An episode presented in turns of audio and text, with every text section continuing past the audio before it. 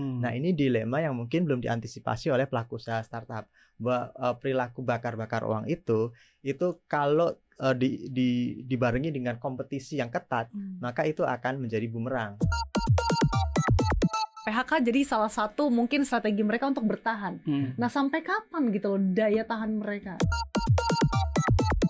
startup ini harus sudah mulai monetisasi makanya saya mikirnya beberapa bulan ke depan mungkin aksi bakar uang itu akan semakin turun gitu. mungkin Hmm. kerasa kita ke depan enam bulan mungkin enam bulan ke depan ya Ya, promo-promo promo. hmm, promo-promo udah mulai berkurang nih orang akan fokus startup akan fokus untuk Ya. monetisasi gimana caranya secara operasional dia bisa nutup juga biar Oke. bisa jalan gitu. Koneksi Konten Ekonomi Seksi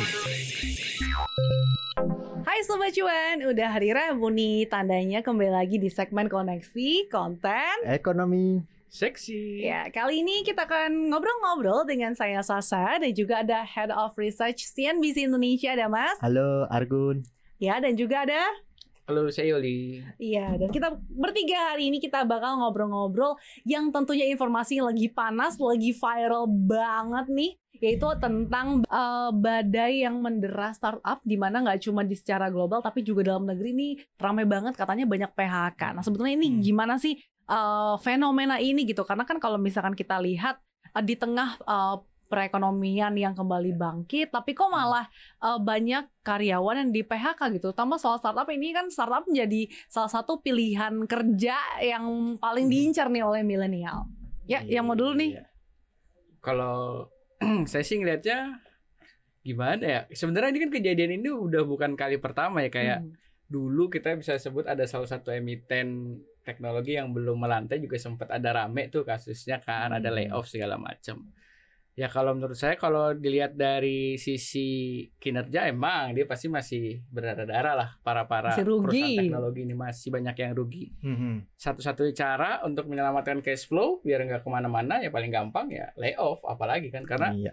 saya selalu ingat uh, ada salah satu uh, ekonom senior bilang salah satu perusahaan yang bisa selamat di masa krisis itu adalah cash flow-nya yang kuat. Cara menurut saya cara paling gampang ya layoff gitu sih. Hmm, salah satu strategi jalan ninja nih gimana Jalan. mereka bisa bertahan.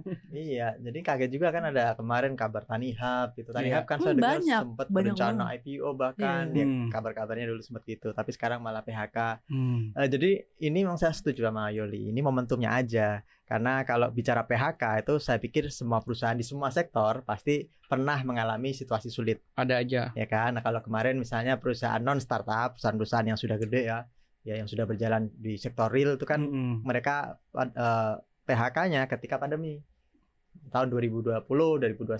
Nah, sekarang setelah pandemi giliran startup yang melakukan PHK. Kenapa? Ka- Saya menduga ya tadi karena mungkin dia masih bleeding, kemudian di sisi lain ada tekanan dari pendanaan. Jadi Mm. kalau kita tahu kan pendanaan startup itu dari venture capital. Mm. Venture capital dari mana? Dari global juga. Dan global dapat duit dari mana? Dari eh, sistem moneter yang berjalan selama pandemi, yakni suku bunganya rendah. Hmm. Kalau suku bunga rendah ya narik ibaratnya duit ada di pasar, dia butuh tempat untuk dibiarkan.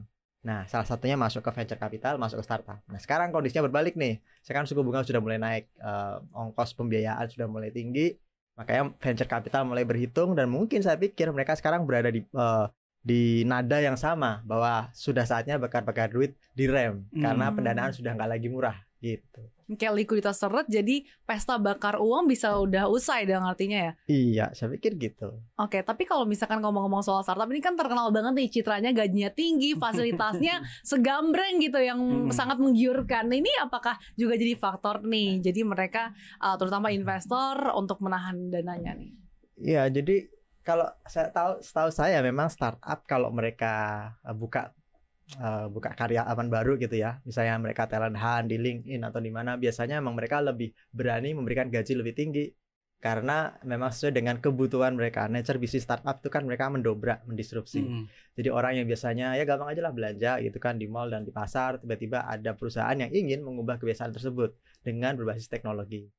Nah, dia butuh talent orang yang cakap yang bisa melakukan itu memiliki expertise atau kemampuan untuk menciptakan perubahan itu melalui teknologi mereka Dan di sisi lain, mereka harus meng-hire dari perusahaan-perusahaan besar. Hmm. Ya misalnya ya kita bicara Hmm. dari dari dari IDX ada Telkom, ada Astra misalnya. Nah, kalau kita mau hire mereka, gajinya harus lebih tinggi dong gitu. Nah, Hmm. startup dilemanya di situ. Dari sisi headcount aja mereka udah costly biasanya. Sementara eh, ya tuh kayak, kayak Yuli bilang tadi cash flow-nya mungkin masih belum aman Mm-mm. gitu. Bang Yoli gimana? Teman-teman lo Ya. pasti banyak yang di startup dengan para kalau misalkan kita bandingin uh, gaji tuh pasti jadi peer pressure dong sama teman-teman startup. Kayaknya kerjanya uh, sama juga banting Ya. tulang kerja baik kuda eh tapi kok gaji mereka Gajinya lebih tinggi. ahem gitu Ya kan. dilema sih balik lagi tadi kan disebut kalau emang hijack ya pasti akan bayar Hmm. costnya lebih gede lagi untuk S dari sisi SDM. Iya. Tapi ini juga agak aneh juga gitu. Di sisi lain para para perusahaan teknologi ini nawarin kepada masyarakat biar hidup lebih efisien pakai teknologi. Tapi dari dirinya sendiri secara operasional dia justru nggak efisien kalau menurut saya gitu. Hmm, Banyak sih halnya kayak nggak usah jauh-jauh lah kayak karena kan dia persaingannya tinggi banget ya Mm-mm. kenceng banget persaingannya otomatis kalau persaingannya kenceng ya pasti butuh dana gede banget makanya ada yang saya nggak terlalu suka itu ada budaya bakar uang dengan Hmm. promosi yang gila-gilaan segala macam bahkan ada yang orang sebut Tapi itu berhasil kan menarik minat masyarakat kan. betul tapi takutnya jadi edik adiktif gitu jadi Hmm. orang ya nggak tahu ya begitu kalau saya sih behavior saya lebih kalau itu promonya nggak ada ya udah buat apa saya stay di sana di salah Iya benar cari lagi yang ada promo ya kan. Nah, Iya. jadi otomatis secara ya nggak tahu sih ya secara bisnis saya ngeliatnya loyalitas dari pengguna itu agak agak kurang. Itu yang Hmm. jadi bahaya sih. Iya. Jadi nature-nya startup memang dia harus membuka, mendobrak tadi, membuka uh, ko- ekosistem baru untuk bertransaksi, menikmati jasa dan produk. Tetapi uh, sekarang yang mungkin agak diabaikan oleh para pelaku usaha startup adalah mereka tidak sendirian. Jadi kalau bakar-bakarnya dia sendiri, ya mungkin akan efektif. Tadi kayak dibilang Yoli, promo dia kasih, setelah promo selesai nggak ada yang lain ya Yoli akan stay gitu ya. Hmm. Tetapi kalau sekarang kan dia nggak sendirian. Eh, kita bicara misalnya Iya. ya, e-commerce ada berapa di di Jakarta di Indonesia ya. Jadi kalau satu udah selesai promo, ya sudah kita pindah aja ke e-commerce lain yang ada promo. Install cuman butuh data berapa kan gitu. Hmm. Nah ini dilema yang mungkin belum diantisipasi oleh pelaku usaha startup. Bahwa eh, perilaku bakar-bakar uang itu itu kalau eh, di, di dibarengi dengan kompetisi yang ketat Hmm. maka itu akan menjadi bumerang. Itu akan menjadi cost besar dalam jangka panjang. Kapan mereka akan menang ya ya susah, susah menilainya karena Nggak bakal ada behavior ya. behavior masyarakat kan ya ya kita tidak Iya. bisa menebak gitu. Jangan-jangan emang kalau nggak ada bakar-bakar uang udah selesai ditinggal. Mereka kalau balik ke mall ya ke mall aja gitu belanja nggak harus lewat uh, Iya. startup lagi lewat Hmm. uh, e-commerce. Nah tapi benar nggak sih mas kalau misalkan badai PHK yang terjadi di uh, seluruh dunia bahkan dalam negeri ini uh, katanya bakal terjadi uh, bubble burst startup atau justru lebih karena valuasi yang ada pada startup ini dinilai berlebihan. Ya, saya pikir kalau kita bilang startup apakah sudah mengalami bubble dan bubble-nya apakah pecah kok sepertinya enggak gitu. Hmm. Karena kalau bubble itu kan berarti dia tidak memiliki basis fundamental atau pendukung eh, bisnis yang eh, sifatnya ada di sektor real gitu. Nah, Hmm. startup kan enggak, barangnya ada, kantornya ada, foundernya ada, bisnisnya juga ada. Tetapi bisnisnya itu tidak berjalan sustainable kalau belum ada kalau nggak ada bakar-bakar uang itu gitu. Hmm. Nah ini yang jadi tantangan karena kalau kita bicara sekarang kan eh, kalau kita bikin startup cita-citanya apa sih? Biasanya orang orang pingin jadi unicorn gitu ya. Ya. Nah sekarang unicorn dinilai kurang masuk akal. Dia kan Mm-mm. hewan mitis mistis ya, hewan Iya. yang eh, nggak masuk akal nggak ada lah, cuma dongeng. Ada eh, alternatif. Sekarang ada istilah lain, cockroach, zebra, ada rhino. Nah, yang paling ideal saat ini katanya adalah rhino. Jadi rhino itu dia lambat, tidak cepat pertumbuhannya, tetapi dia gemuk. Artinya apa? Dia udah menghasilkan, udah profitable gitu. Oke. Jadi sama-sama startup, tetapi dia tidak valuasinya tidak setinggi para unicorn, Hmm. tapi mereka sudah menguntungkan Hmm. gitu. Hanya saja nih yang perlu dipahami oleh Sobat Cuan bahwa kalau Anda seorang investor dan masuk di bisnis startup, Anda tidak menunggu dividen. Yang Anda Ya. tunggu adalah ketika Anda akan jual saham yang ada di perusahaan itu gitu. Hmm. Jadi dia sebenarnya nggak begitu tertarik dengan apakah perusahaan ini menjadi rhino, menjadi menguntungkan hanya sekian miliar, 100 ju- berapa, 100 miliar dan bagaimana mungkin mereka nggak berminat. Mereka minatnya adalah saya harus jual saham saya di perusahaan ini. exit strategi gitu Iya, ya. exit strategi dengan valuasi tinggi Mm. gitu. Lewat Nah, IPO biasanya ya. Nah, salah satunya lewat IPO gitu. Jadi ya itu yang sekarang mungkin harus diperhatikan. Jangan berhenti jadi unicorn saja, tapi harus jadi rhino gitu. Jadi Hmm. harus profitable juga biar tadi seperti Yoli bilang mengajak masyarakat efisien, tetapi bisnisnya pun juga sustainable Harus tanpa harus efisien. bakar. Hmm, kalau lo setuju nggak kalau Mas Argun tadi kalau misalkan nggak kalau bubble burst ini kayaknya enggak deh. Mm. Setuju nggak? Kalau gue ya mungkin kalau sisi bubble enggak sih kayaknya nggak semoga sih nggak nggak sampai sana. Tapi saya lebih sorotinya ini sih dari sisi prudent sih. Ini kan intinya masalah yang tadi Mas Argun bilang Eh, dia bakar uang segala macam operasional nggak ada Hmm. arus kas pasti negatif pasti dia butuh dana terus kan. Paling gampang dia dapatnya dari dari investor. Nah saya ini mikirnya kalau pendanaan dari kan pendanaan berarti ada dua ya dari sisi ekuitas sama dari sisi utang Hmm. kalau dari bedanya kalau saya dengan ada fenomena ini kalau yang dari ekuitas tuh kayaknya sisi prudentnya tuh nggak ada kalau menurut saya dia Hmm. lebih gampang aja buang-buang uang segala macam beda dengan kalau dia dapat dana dari perbankan segala macam tingkat prudennya kan pasti terjaga gitu biasanya karena kan bank ya mau nggak mau nggak mau tahu pokoknya Ya. uh, setiap bulan lo harus bayar cicilan segala macam kan jadi perusahaan juga akan lebih bertanggung jawab mungkin ya daripada pendanaan yang dari seri A, seri B yang pakai ekuitas Hmm. yang ya udahlah ini tanggung renteng gitu. Ya. Gue rugi ya dia juga rugi ya udah lebih santai ya mereka buang-buang uang. Mungkin ya, saya nggak justru tahu ini juga. berarti artinya uh, peran venture capital yang justru juga harus lebih berhati-hati ya kalau menggelontorkan dana kepada startup startup yang mungkin dinilai bakal potensial ke depan Hmm. tapi ternyata mungkin ketika Hmm. misalkan uh, seberjalannya waktu ternyata mungkin keuntungannya tidak langsung sesuai dengan yang Betul. diharapkan gitu ya Ya. Dan venture capital emang nature-nya bisnisnya sangat riskan dia. Hmm. Jadi dia masuk ke perusahaan yang selalu greenfield ya, selalu yang baru mu- mulai uh, bisnisnya dan di di apa diperkirakan tadi akan mem- mem- mam- mampu mendisrupsi pasar gitu. Tetapi ya ketika mereka masuk kemudian berharap returnnya bisa tinggi ya akhirnya mereka tidak begitu peduli pada mungkin tadi sustainability yang penting bangun Hmm. dulu kerajaan. Nah, bangun kerajaan ekspansinya apa ya pakai promo-promo itu ya. Ya, Yang penting mereka bisa mengatakan Hmm. bahwa basis penggunanya meningkat pesat, gross transaction value meningkat pesat Iya. gitu ya. Tapi ya tetap perlu seharusnya kalau kita bicara bisnis perusahaan yang berkelanjutan adalah uh, marginnya berapa yang bisa Hmm. terkumpul dari itu. Jadi saya pikir sekarang uh, ketika zaman sudah berubah bahwa sekarang dana murah sudah nggak lagi berlimpah, suku bunga udah Ya. mulai meningkat di negara maju termasuk di Indonesia juga kemungkinan akan meningkat uh, dalam satu dua bulan ke depan. Nah ini membuat para venture capital harus berpikir ulang, jangan hanya membangun kerajaan dan berharap bisa exit secepatnya, sementara perusahaannya masih ya mungkin bleeding dan sebagainya. Saatnya mereka juga harus bertanggung jawab dengan uh, investasi yang berkelanjutan. Mhm. Jadi mungkin mereka bisa melirik model bisnis baru bukan unicorn tetapi tadi rhino atau mungkin zebra. Kalau zebra itu ya juga juga cantik gitu ya, tetapi ber- bertanggung jawab gitu. Artinya Iya. profitable ada Iya. tapi juga ya punya manfaat ke masyarakat gitu.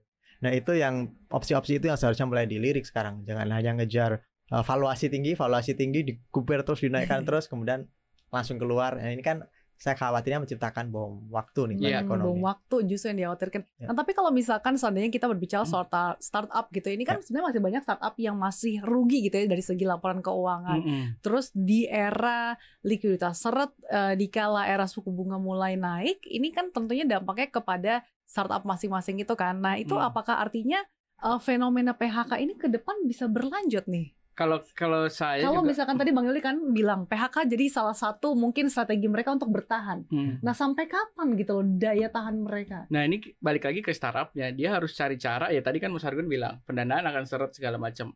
Kalau dia nggak dapat dana dari modal venture, dia dari mana lagi ya? Otomatis, kalau saya sih ngelihatnya startup-startup yang udah punya bentuk monetisasinya tuh udah lebih mature gitu. Hmm. Di mana dia harus cari ya cari laba ya cari cuan gitu. Hmm. Untuk nutupi operasional minimal untuk nutup operasional lah nggak usah muluk-muluk Ya. sampai laba dulu segala macam. Yang penting nutup operasional ini gimana ya? Startup ini harus sudah mulai monetisasi makanya saya mikirnya beberapa bulan ke depan mungkin aksi bakar uang tuh akan semakin turun gitu. Mungkin Hmm. kerasa kita ke depan enam bulan mungkin enam bulan ke depan ya Ya, promo-promo, ya. hmm, promo-promo udah mulai berkurang ya orang Hmm. akan fokus startup akan fokus untuk Ya. monetisasi gimana caranya secara operasional dia bisa nutup juga biar Oke. bisa jalan gitu. Ya itu indikasi awal, saya setuju. Hmm. Jadi awalnya yang pertama dilakukan ketika perusahaan melakukan efisiensi adalah memangkas ongkos yang paling fleksibel. Nah, yang paling fleksibel dipangkas ya memang headcount uh, Hmm. karyawan. Kalau karyawannya sudah dipangkas jumlahnya mungkin yang tadinya gajinya terlalu tinggi terus dan ternyata hanya berakhir jadi liability bukan aset gitu artinya karyawan itu tidak perform dalam membangun perusahaan itu yang di layoff kemudian diganti dengan karyawan baru yang ya mungkin uh, uh, cost-nya lebih ya masuk Ya. akal untuk perusahaan tersebut. Dan kemudian langkah kedua adalah mereka merapikan dari sisi ya tadi marketingnya. Marketing cost-nya mungkin nggak akan gede-gedean dengan promo dan sebagainya, dan mereka akan lebih fokus pada menjaga retensi nasabahnya dengan layanan gitu. Hmm. Nah, saya berharap roda zaman mengarah ke sana, bukan Hmm. mengarah sebaliknya setelah dipangkas kemudian masih tetap jor-joran bakar uang dan kemudian ya pada kolaps seperti tadi kemarin ada ada Iya. perusahaan startup yang berubah kan. Iya, nah tadinya. ini menarik nih, uh, Mas. Agun di tengah uh, badai PHK, misalkan ada juga sejumlah uh, perusahaan startup yang justru banting setir. Ini salah satunya ada yang tadinya bergerak di sektor groceries, terus Ah. beralih ke marketplace smartphone dan elektronik. Nah ini Iya, gimana ya. pandangannya nih? Nah, ini saya pikir mereka kalah bersaing gitu. Pertama, kalau melihat dari pengumuman mereka di di media massa itu kan mereka menyatakan bahwa ternyata banyak perusahaan startup lain yang bisa memberikan layanan lebih cepat. Hmm. Nah, ini akan menjadi sarana untuk menseleksi startup mana yang akan uh, bertahan. Jadi mereka yang Ya. paling efisien tidak hanya ngomong soal pengguna ya. Oke, saya selalu tidak percaya ketika ada startup yang jualan saya basis penggunanya sudah sekian. Basis pengguna itu sangat fluid. Mereka Yes. bisa berubah gitu ya. Beru- sangat fluid. Seperti tadi e-commerce kita kadang di HP ada dua, tiga itu kan. Mm-mm. Dan kalau ada promo ikut, kalau nggak ada ya udah kita Iya. berhenti gitu. Nah, basis pengguna nggak cukup, tapi ya itu mereka harus bisa mem- membuktikan bahwa layanan mereka itu uh, sustainable. Jadi ya uh, nilai transaksinya selalu meningkat, kemudian juga kecakupan layanannya selalu Hmm. meningkat. Fundamental. Iya, intinya mereka Yuli? harus agile sih, ikutin Hmm. keadaan ya. Ya. Ya kalau nggak gitu ya balik lagi ya mereka nggak bisa ya maksudnya kalau nggak nggak bisa bersaing ya udah nggak usah Hmm. Tertinggal, dipaksain. mau tidak mau, Mau ya. tidak mau jangan daripada Ya. mengorbankan ya ada PHK PHK lain. Heeh.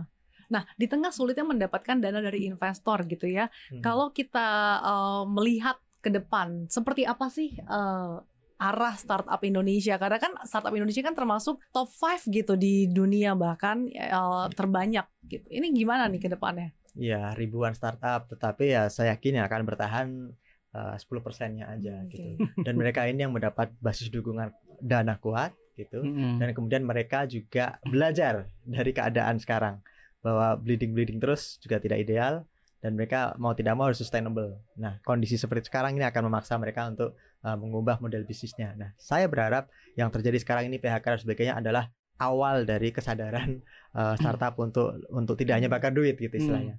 Apakah Turning point gitu ya. turning point betul pencerahan dan kemudian membawa industri uh, startup kita menjadi lebih kuat gitu dan ini kalau memang terjadi saya yakin mereka yang akan survive akan dibidik oleh investor-investor global Ya. selepas ini gitu. Hmm. Ya Bagaimana paling trennya kalau kan saya ngeliat ya konsolidasi kayak ada Goto kan, Hmm. ya salah satunya biar dia bisa bertahan dan semakin besar di luar dia bakar uang ya konsolidasi ya gabung. Setelah itu ya IPO itu menurut Hmm. saya itu udah, salah satu Udah jalan. template gitu. ya. Udah template Hmm. konsolidasi IPO.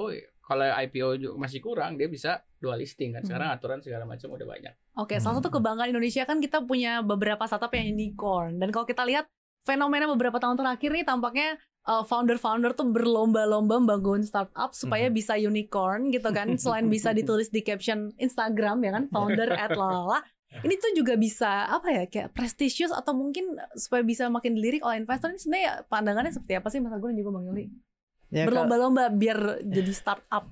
mungkin dari corn bahkan. ya selalu itu yang dijadikan role model adalah perusahaan yang jadi unicorn, kemudian menjadi dekakorn. Dekakorn itu kan masih unicorn Hmm. juga, tetapi nilai valuasinya meningkat Lebih 10 kali besar. lipat.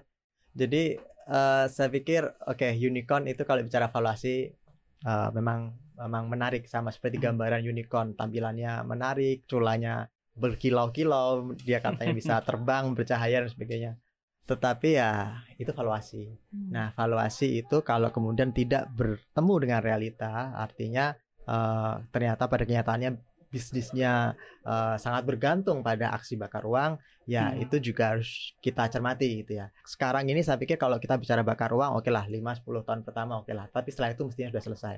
Amazon apakah butuh waktu untuk bakar uang bertahun-tahun? Enggak. Jadi Iya. dia tuh setahu saya dulu eh, mulai berdiri pada tahun awal 94 gitu ya Hmm. kemudian dia udah untung pada tahun berapa eh, 97-an kalau tidak salah artinya 4 tahun setelah IPO dia langsung untung jadi bukan berarti bakar uang terus bertahun-tahun 10 tahun 20 Iya. tahun gitu saya pikir itu tidak masuk akal jadi memang mau tidak mau oh, tujuan semua perusahaan termasuk startup mau unicorn, dekakorn dan sebagainya adalah uh, profit. Profit pasti. Hmm.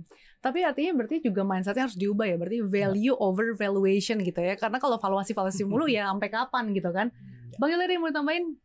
Ya itu sama sih seperti Ya. yang kayak udah saya bilang sebelumnya startup di Indonesia khususnya ya, harus berkaca juga kayak tadi Mas Hmm. Arvin bilang Amazon segala macam. Gimana dia memonetisasi sebuah layanan, sebuah produk itu lebih kreatif lagi gitu. Di luar harus ada promo, diskon segala macam. Jadi bagaimana ma- eh, konsumennya itu biar menumbuhkan apa loyalitas gitu. Dia Hmm. menggunakan layanan itu emang karena emang butuh, bukan karena ah, karena diskonnya dia, tapi memang Ya. dia loyalitas itu akan terbentuk kalau emang layanan itu udah bisa sepenuhnya melayani si konsumen itu sih. Artinya juga model bisnisnya ini yang dari awal sudah sangat dipikirkan sehingga sesuai dengan target marketnya juga ya. Yes, betul Hmm. banget. Ya, itu dia tadi segmen koneksi seru banget ya kita udah ngobrol-ngobrol hari ini dan jangan lupa untuk terus dengerin konten-konten menarik kita di mana aja. Ada di Google Podcast, Apple Podcast, Spotify dan juga ada di Anchor. Yap, jangan lupa juga untuk follow Instagram cuap-cuap cuan di cuap underscore cuan. Jangan lupa juga untuk subscribe YouTube channel kita di cuap-cuap cuan. Jangan lupa untuk di komen, like, dan share sebanyak-banyaknya. Saya Sasa dan juga Gun. ada juga. Saya Yoli. Ya, sampai jumpa di cuap-cuap cuan berikutnya. Dadah!